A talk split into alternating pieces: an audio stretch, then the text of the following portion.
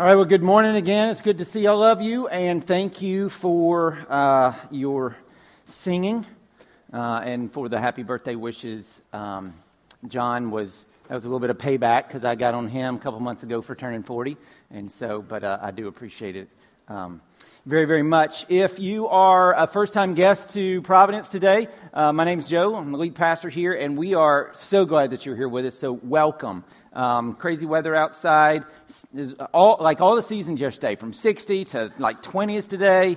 Um, it was crazy, but glad that you are here this morning. And we're going to be uh, ending a four week hiatus from our series through 1st and 2nd Samuel and 1st and 2nd Kings, getting back into that series. And in particular, today, we're going to be in 2nd Samuel chapter 15, and we're going to be talking a little bit about ambition. Ambition. And dictionary.com defines ambition like this an earnest desire for some type of achievement or distinction, such as power, honor, fame, or wealth, and the willingness to strive for its attainment. And so, listen, achieving great things for God and His glory, that's what we want to be about. We want to be all about achieving, you know, things for His glory, His distinction, His honor, His fame. This is why you and I exist. This is why we were created. We were created for, for this. And so at Providence, the way we put it is we exist to worship and enjoy God and lead others to do the same. We were created for His worship. We were created for His glory and to bring Him glory. The problem is that so often, instead of living with a holy ambition for God's glory and His kingdom, we live with a selfish ambition for our glory and our own kingdom. If we plug it back into the definition I just read, it would be an earnest desire for some type of achievement or distinction for ourselves, such as power, honor, fame, or wealth, and the willingness to strive for its attainment for ourselves. And friends, this is the story of 2 Samuel 15. Context here what's going on is uh, King David and his oldest remaining son, Absalom, they have some serious beef with one another. Like major league. If you go back, if you read uh, a little bit, you know, chapters 12 through, you would see some of what's going on. But they've got some major, major beef with one another. David's done some awful things, and Absalom's done some awful things. And after not seeing each other for five years, we come to the end of chapter 14 and they meet. And for David's part, at least, it looks like truly there's forgiveness. They've made amends.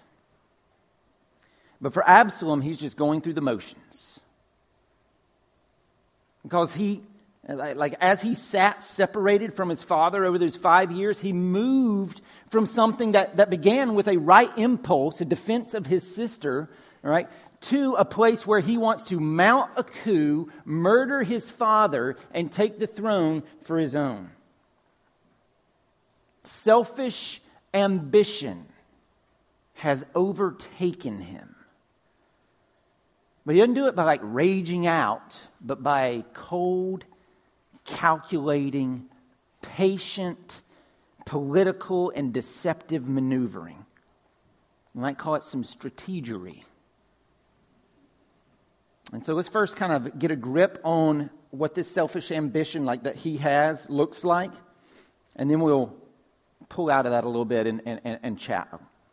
And so let's look at it together. Chapter 15, 2 Samuel if you don't have a Bible, there's one around you. It's page 266 in the ones that are in the backs of the chairs. Page 266, 2 Samuel chapter 15. After this, this is after they seem to have made amends, to have apologized to one another, at least David did.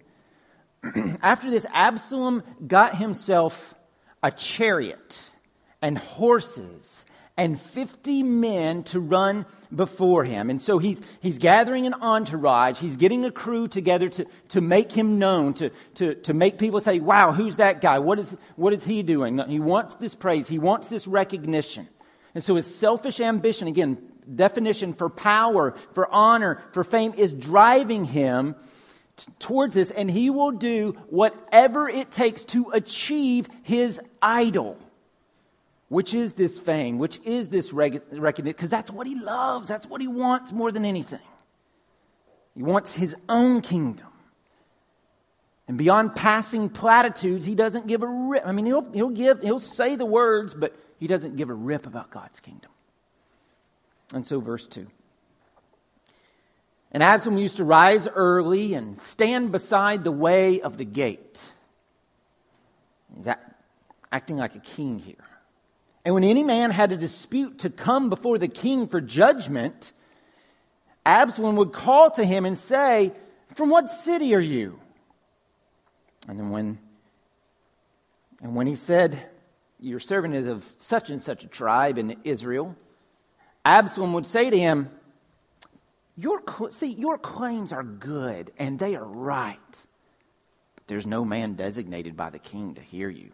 Like the king was supposed to hear him, but he is completely just undercutting here. I mean, this is straight, he's straight up lying here, working for his own political gain. Then Absalom would say, Oh, that I were a judge in the land. Then every man with a dispute or cause might come to me, and I would give him justice. And whenever a man came near to pay homage to him, he would put out his hand and take hold of him and kiss him. Thus Absalom did to all of Israel who came to the king for judgment. So Absalom stole the hearts of the men of Israel. And so Absalom, he never met a plaintiff with whom he didn't agree, right? Very political here. He's just working the game and he would, he would hear them and he would sympathize with them. And he'd be like, oh, if, if I were judge, I'd do this and I'd do this. So he's just completely undermining, just trying to get people to be against not only King David, but God himself. Because for all King David's warts, he is God's chosen king. 2 Samuel 7. He's a man after God's own heart. And so, to undercut him, Absalom told them what they wanted to hear. In verse 5, he literally was a kiss up. He would act all humble and defer and kiss the people, trying to show like a politician donning work boots and a John Deere hat and putting his foot up on a fence rail at a farmer, you know, I'm, I'm just like you, just like I'm just like you. I hear you. Completely never never set foot on a farm in his life, right? Just playing the game, doing what it does to try to get people to prefer him or, or, or become unsatisfied with David. And it worked. It worked verse 6, he stole the hearts of the people of Israel. But he didn't do it overnight. I mean, if we can say anything about Absalom, we can say that he's patient and calculating. He waited two years to murder a guy one time, setting that all up. And now you're going to see he's, he works this little game he's playing for four years before his next move. Look at verse 7. And at the end of four years, Absalom said to the king, so just completely deceptive here, he's going to play him. Please let me go and pay my vow, which I have vowed to the Lord in Hebron. For your servant vowed a vow while I lived at Geshur in Aram, saying, If the Lord will indeed bring me back to Jerusalem, then I will offer worship to the Lord. Okay, all this is a fabrication. The king said to him, Go in peace. So he arose and went to Hebron. Look at this, verse 10. But Absalom sent secret messengers throughout all the tribes of Israel, saying, As soon as you hear the sound of the trumpet, when Absalom is As soon as you hear the sound of the trumpet, then say, Absalom is king at Hebron. And with Absalom went 200 men from Jerusalem who were invited guests, and they went in their innocence, not, they knew nothing. And while Absalom was offering the sacrifices, he sent for Ahithophel, the Gilonite, David's counselor from his city, Gilo and the conspiracy grew strong. And the people with Absalom kept increasing. And so Absalom's coup has apparently won the day, right? Uh, the whole rest of the chapter we're not going to read today is all about David fleeing from Jerusalem before Absalom has him killed. So it's, it's won the day. But if we could kind of pull out of the weeds and out of the details of this story for a moment it, just kind of get an overview of what's going on here, I want you to think about and look at what's driving him. Like, what is his driving motivation here? It's the same, I mean, we've, we've already hit on a little bit, but it's the same thing that so often, if we could be honest, drives us.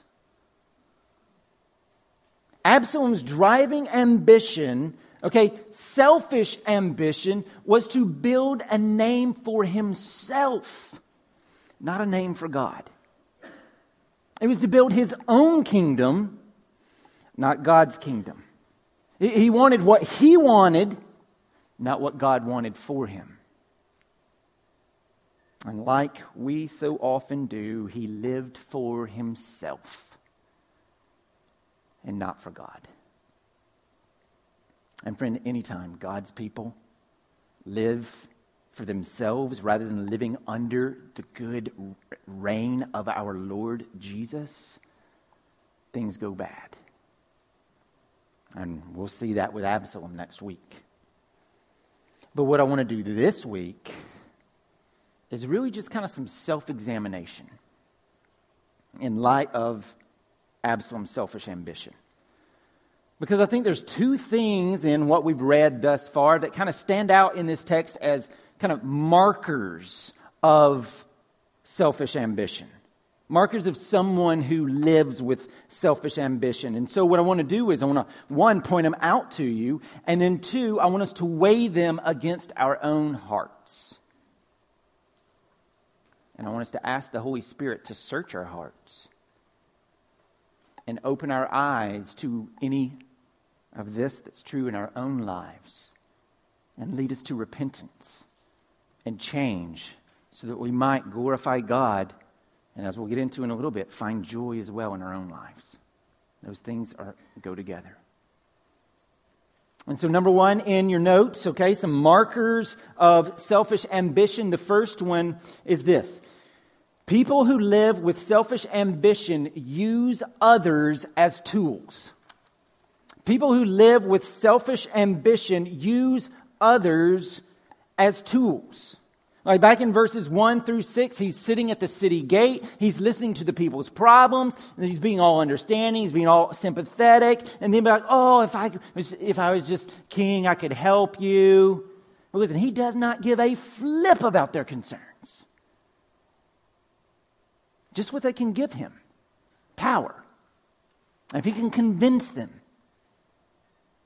he, he has no concern that these are real people coming with real problems they need adjudicated and help with, and he's just seeing them as a means to an end, as a voting block. They're castaway tools. Tools that he will use to elevate himself, but once he's finished, listen to me, using them, pun intended, he will cast them away. And I bet right at this moment, you're thinking in your mind, yep, I know people just like that. Thank God I'm not like that. Well, let's check. I think we probably are. We're just blinded to it by our sin. And so let's, three examples. We could do more than that. But one, you go to the restaurant. And when the waiter or waitress messes up your order, Do you see them as a real, genuine human being who has their own issues, their own problems? You don't know what's going on in their life. Do you see them as someone who's created in the image of God and loved by God? Or do you see them simply as a tool to get you your food? And if they don't do it right and on time the way you want, then you're going to let them know about it. Or in the workplace. There's a million ways we could apply this. But maybe you're an employer. And because of the pressures on you for a promotion or to save some money, you know, for the bottom line, maximize profits, you're, you're tempted to overwork and underpay your employees. And in that case, when we do that, our employees they're not real people. Created by God, worthy of dignity and respect, we are viewing them. I mean, our actions are revealing that we view them as tools. We need them when we need them, and when we don't, we can throw them away as easily as a paper towel. Or maybe those of us who have kids. I would never use my kids as a, as a tool. Do we use the behavior of our kids to make others think what great parents they are?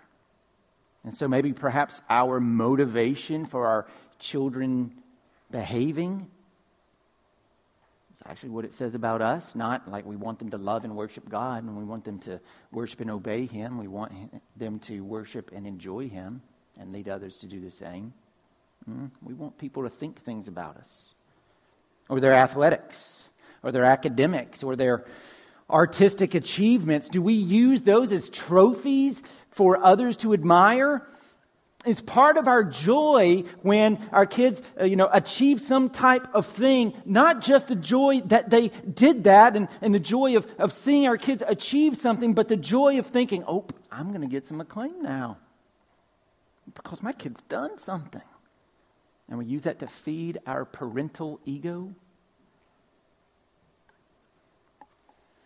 Listen, all these things I just described, I fully expect that to be the way the world operates because it's driven by selfish ambition.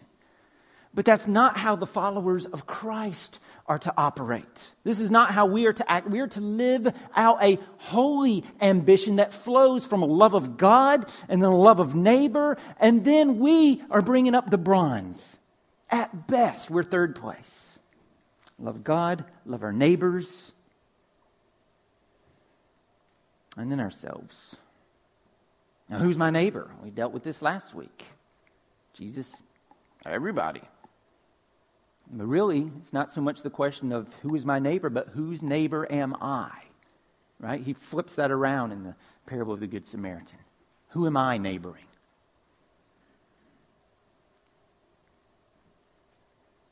And so, as you examine your life, do you use people as tools to prop up your ego, to prop up your business, to prop up your fill in the blank? And maybe it's not even conscious, maybe it's a subconscious thing.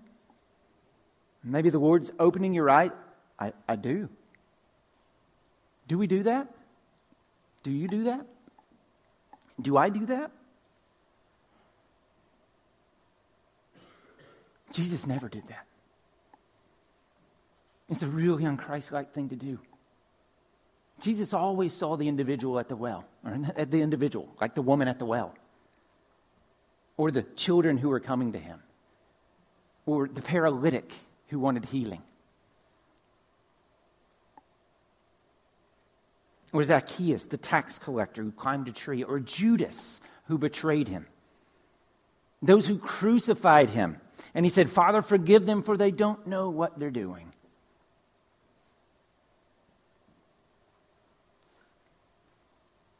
Do we use people as tools? Let's repent and turn. For those of us who claim to know Jesus, let's endeavor to be more like him. A mark of someone with selfish ambition is using people as tools. A second mark we see in this text is something we've already hit on. People who live with selfish ambition seek the praise of their own name. Okay, they seek the praise of their own name. It's all about them, right? Like Absalom here. He's stealing the hearts of the people of Israel. Literally, he's stealing glory, not just from David, but from God, because again, David is God's man. And so, listen, one of the best ways you can understand sin is just by focusing on the middle letter in the word sin S I N. Making it all about I, making it all about me, what I want instead of what God wants. Done through my strength instead of God's strength, so that I get the glory, not Him. And, folks, living like that, like I just described, where it's all about you stealing glory from God, building your own kingdom, as a one heard one guy put it before, that's closer to Satan's heart than visiting a prostitute.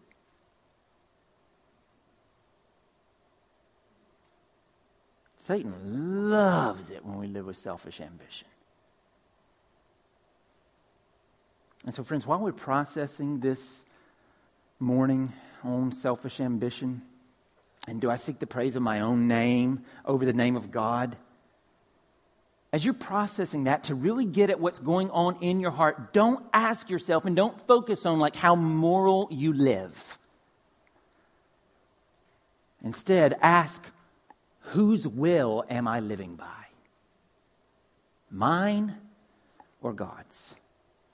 Whose reputation am I most concerned with? Mine or God's? Whose glory am I striving to promote? Mine or God's? James 3, uh, that Sarah Parker read just a few minutes ago, says this Who is wise and understanding among you? By his good conduct, let him show his works in the meekness of wisdom, i.e., meekness is wise. But if you have bitter jealousy, and here's our word, selfish ambition in your hearts, do not boast and be false to the truth. This is not the wisdom that comes down from above, but is earthly, unspiritual. Look at the last word demonic. For where jealousy and selfish ambition, there's our word again, exist, there will be disorder and every vile practice.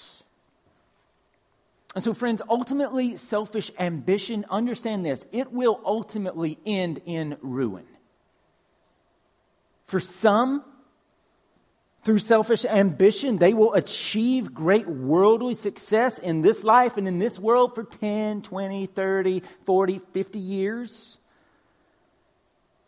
And then they'll die and go to hell because they were all about themselves and not about God. And so, for some, that is what the ultimate ruin will look like for them. It's a delayed ruin but it's eternal. But for others, in God's grace, the ruin comes a little faster. It comes a little quicker. And we see that, like verse 16 here in James 3, our lives where jealousy and selfish ambition exist, there is disorder and every vile practice. And so, in God's and I want you to hear this grace. He brings the ruin to your life a little faster to wake you up. And so, friends, is your life in disorder? And the world happens. I get that. And sometimes just things happen. But sometimes God's trying to wake us up to something. And so, if you're world is in disorder, right? If, if vile practices have crept into your life, verse 16 again, well, then you need to ask yourself, I need to ask myself, whose kingdom am I living for? Who is on the throne of my life? There's that old Sunday school teaching that in everybody's, you know, life, there's a throne and a cross. And if Jesus is on the throne of your life, then you need to be on the cross.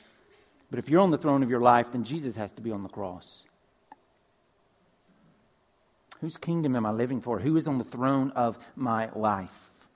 I mean, maybe there's some disorder going on in your life because God's being gracious to you and He's trying to get your attention. So in January, I started a new Bible reading plan. And I hope you guys all have. And just a quick word if you haven't, start. It doesn't matter if you like make your days and check them off, just keep going. Just keep going. But so, just you know, a couple weeks ago, I was in Genesis chapter 11, and I read the story of uh, the Tower of Babel. Um, and it's a story of selfish ambition. So it's really short, it's only nine verses. Let me read it to you, just so we can kind of get this in our mind. Now, the whole earth had one language and the same words. And as, a, and as people migrated from the east, they found a plain in the land of Shinar and settled there. And they said to one another, Come, let us make bricks and burn them thoroughly. And they had brick for stone and bitumen for mortar. And then they said, Come, let us build ourselves a city and a tower with its tops in the heavens, and let us make a name for ourselves, lest we be dispersed over the face of the whole earth. And the Lord came down to see the city and the tower which the children of man had built. And the Lord said, Behold, they are one people, and they have all one language. And this is only the beginning of what they will do, and nothing that they propose to do will now be impossible for them. Come, let us go down and there confuse their language, so that they may not understand one another's speech. So the Lord dispersed them from there over the face of all the earth, and they left off. They left off building the city. Therefore, its name was called Babel, because there the Lord confused the language of all the earth, and from there the Lord dispersed them over the face of all the earth. So there's a lot of things we could say about that passage. But it really centers around the fact that they wanted to make a name for themselves. That's what the whole thing's about. They're not concerned with God, they're concerned with themselves. And what does God do? He frustrates their plans. Right? But notice, he doesn't tear down that tower. He doesn't remove their unfinished and broken tower, their idol. He doesn't remove it. Rather, he leaves it standing there, unfinished and broken. Right? And he could have let him just go on and finish building or whatever, but why did he? He came to wake them up. He frustrates them to wake them up, and he leaves it standing. This broken tower. And so let me ask you what are the broken towers in your life? Where have you tasted disappointment and frustration? You didn't achieve what you wanted to do. Maybe it's a relationship. Maybe you have an addiction that you're struggling with, you can't kick. Maybe you lost a job. Maybe you didn't achieve a major goal. Maybe you got caught smoking or cheating at school. Friends, sometimes these major disappointments in our life are God's grace waking us up to His reality that we have departed from Him and He's giving us mercy that appears like judgment now so that we don't taste ultimate judgment then. And so, what if we learned to think about the disappointments of our lives, the broken towers of our lives, towers that were intended to be monuments to our greatness? What if we instead start seeing them as monuments to God's grace in our lives? And so, He leaves them up. He doesn't tear them down, He leaves them up so that we see them. And we learn to see them not as monuments of failure, but as monuments of grace.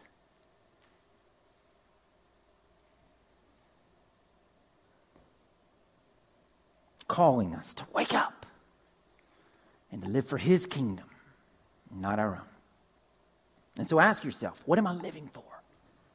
What am I living for? Am I living with a holy ambition for God's glory? Or am I living with a selfish ambition for my glory? When the rubber hits the road, where does my loyalty lie? Am I all about me? Or am I about God? Because, friends, if you, while we want to live with a holy ambition for God's glory, it goes hand in hand with us actually achieving joy. Living for selfish ambition won't work. Living for a holy ambition will work, and here's why. For you to have any attempt at joy, you have to get over yourself. I have to get over myself if I am going to walk in joy. You have to get over yourself if you are going to walk with joy because the more we make ourselves the point, the more we will be enslaved to James 3:16, disorder and vile practices. Because when it's all about you, then every word, every action or inaction, every look by someone is a personal comment about you. Because you are, I am the center of the universe. And so if you're the point and somebody cuts you off in traffic, that's because they hate you. But if you're not the point, they just didn't see you. When you're the point, it's ridiculous that you should have to wait in this long of a line. It's ridiculous that someone should mess up your order. Because you're the center of the universe. How dare they? Don't, don't they know? And, folks, it is enslaving and will make you miserable. And it's unbelievably sinful. And this is what happens when we make ourselves the point. And then we take that and we bring it into our marriage, bring it into our parenting, we bring it into our workplace, we bring it into our friendship, and it wreaks havoc. It's all about me. They're all tools. But if you'll get over yourself, you'll have a better marriage you'll be a better parent. You'll be a better worker. You'll be a better friend. You'll be a better church member.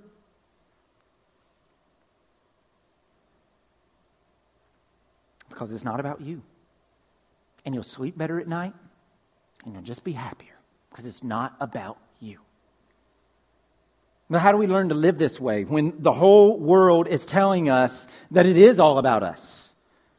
How do we find, number two in your notes, freedom from selfish ambition? Well, first of all, we look to Jesus, who is both our authority and our example. We look to the one who took the very lowest place so that he could be exalted to the highest place. Listen to Philippians 2. Paul's writing to the church at Philippi. He says, So, if there's any encouragement in Christ, any comfort from love, any participation in the Spirit, uh, he's saying, if there's any affection and sympathy amongst you, if there's any little bit, then, then, then at least complete my joy by being of the same mind, having the same love, being in full accord and of one mind. Do, verse 3 do nothing from, here's our word, selfish ambition or conceit, but in humility count others more significant than yourselves. Let each of you look not only to his own interests, so there's some level of looking to your own, but not just that, but also to the interests of others.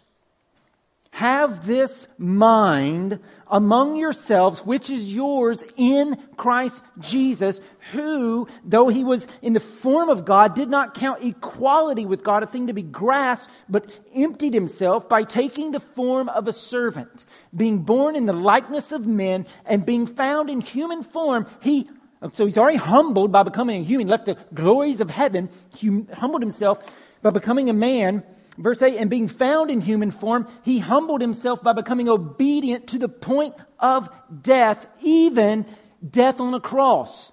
Most humiliating way you can die, stripped naked for all the world to see, suffering and bleeding out. Therefore, verse 9, God, and he did that for you and I. He didn't have to. And verse 9, therefore, God has highly exalted him and bestowed on him the name that is above every name, so that at the name of Jesus every knee should bow in heaven and on earth and under the earth, and every tongue confess that Jesus Christ is Lord to the glory of God the Father. That is going to happen, and we can bow now in joy or we can bow then in fear. Every tongue will confess that Jesus is Lord. But look at how he lived here. Look at how Jesus lived his life. Verse 5 says, Have this mind among yourselves, which is yours in Christ Jesus. He emptied himself, he lived for others.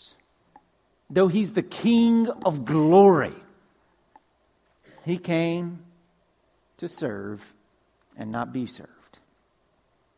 That's how we're to live. Humbly, like our Savior. But also, dear Christian, we find freedom from selfish ambition by remembering who we are, remembering our true identity, who we are in Christ. And so listen to the words of 1 Peter chapter 2 verse 9. You don't have to flip there. Listen though and write that verse down. 1 Peter chapter 2 verse 9.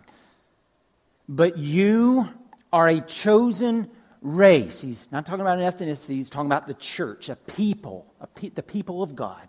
But you are a chosen race, a royal priesthood, a holy nation, a people for his own possession, that you may proclaim the excellencies of him who's called you out of darkness and into his marvelous light.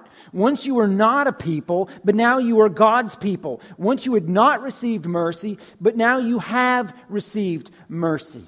Friends, you are freed from selfish ambition by remembering who you are in Christ. And this is who you are chosen race, royal priesthood, holy nation, people for his own possession. You've been redeemed by him. You were created by him. If you are a Christian, if you've trusted in Christ, you've been redeemed by him. You've been adopted into his family, and you are the son or the daughter of the King of kings and Lord of lords. So don't fool around with some measly, earthly, selfish ambition. There is a global, universal, much bigger ambition you can be a part of. And that's what we're to live for. The wool gets pulled over our eyes so much and makes us so short sighted. And praying today, Lord, lift that off of our eyes and let us see what we should be living for. And so stop defining yourself by what you do. That's not who you are. Who you are, these things. All right? You're not what you do. You're not what you've done. You're not what's been done to you. Those things do not define you. If you are a Christian, you are the son or the daughter of God. That's your identity. That's your identity. And friend, you are so loved. I just want my life to matter. I just want to matter to someone. You matter to God. I want my life to count for something. It counts for God. I want to be somebody. You are somebody to God. Created in His image, adopted into His family, and doted on by a loving dad. And if we would grasp that, it would revolutionize our lives. And it would free us from the shackles of selfish ambition. There is joy unspeakable to be found in embracing our smallness and reveling in God's glory and bigness. There's a book that I picked up a couple years ago uh, at a T4G conference that's Together for the Gospel.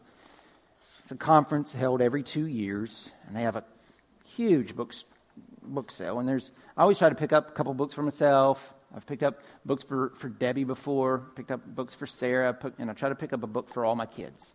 And a couple years ago, I picked up this book here, and it's called Fool Moon Rising. F O O L. Okay? Fool moon rising. And I'm going to close today just by reading it to you.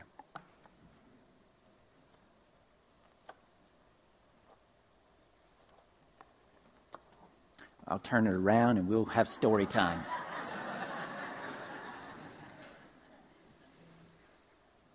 Dear God, I heard a cosmic story and I wondered if it's true. The moon was stealing glory, and this is what he'd do. He bragged each night that his great might could make the darkness flee. And like a kite, he scaled the heights and said, Hey, look at me. The pompous moon would only croon the songs that praised his name. He hoped that soon the cosmic tunes would bring him greater fame. It's really strange, but he could change his shape throughout the year. His face would change, then rearrange, and sometimes disappear. He loved the thought that astronauts had danced across his face, and cosmonauts and monkeynauts would visit him in space. He bragged that he could cause the sea to rise and swell each day. And then all could see how mightily he'd pull the waves away. He'd boast away and love to say, I am the greatest light. Until one day, a piercing ray showed him a shocking sight. He saw his pride, and then he cried for all that he had done for he had lied when he denied his light came from the sun. So now each night, a new delight is what he loves the most. Reflecting light with all his might, the sun is now his boast. And so, God, I pray for grace each day to find the joy that's true. In all my days, in all my ways in making much of you. Let's pray. Father, free us from these shackles and the blindness of selfish ambition. And open our eyes to the glory and the goodness of a holy ambition, found in reveling in you and knowing you and remembering who you are and what you've done and who we are now in light of that.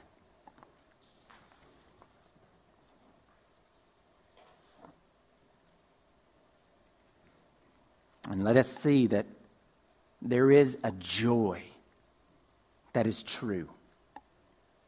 And it's not by making much of ourselves, but like the story said, making much of you. Lead us to that. Forgive us of our apathy and our hardness of heart and our blindness. And as a church, Lord, as a church, Lord, encourage us as a people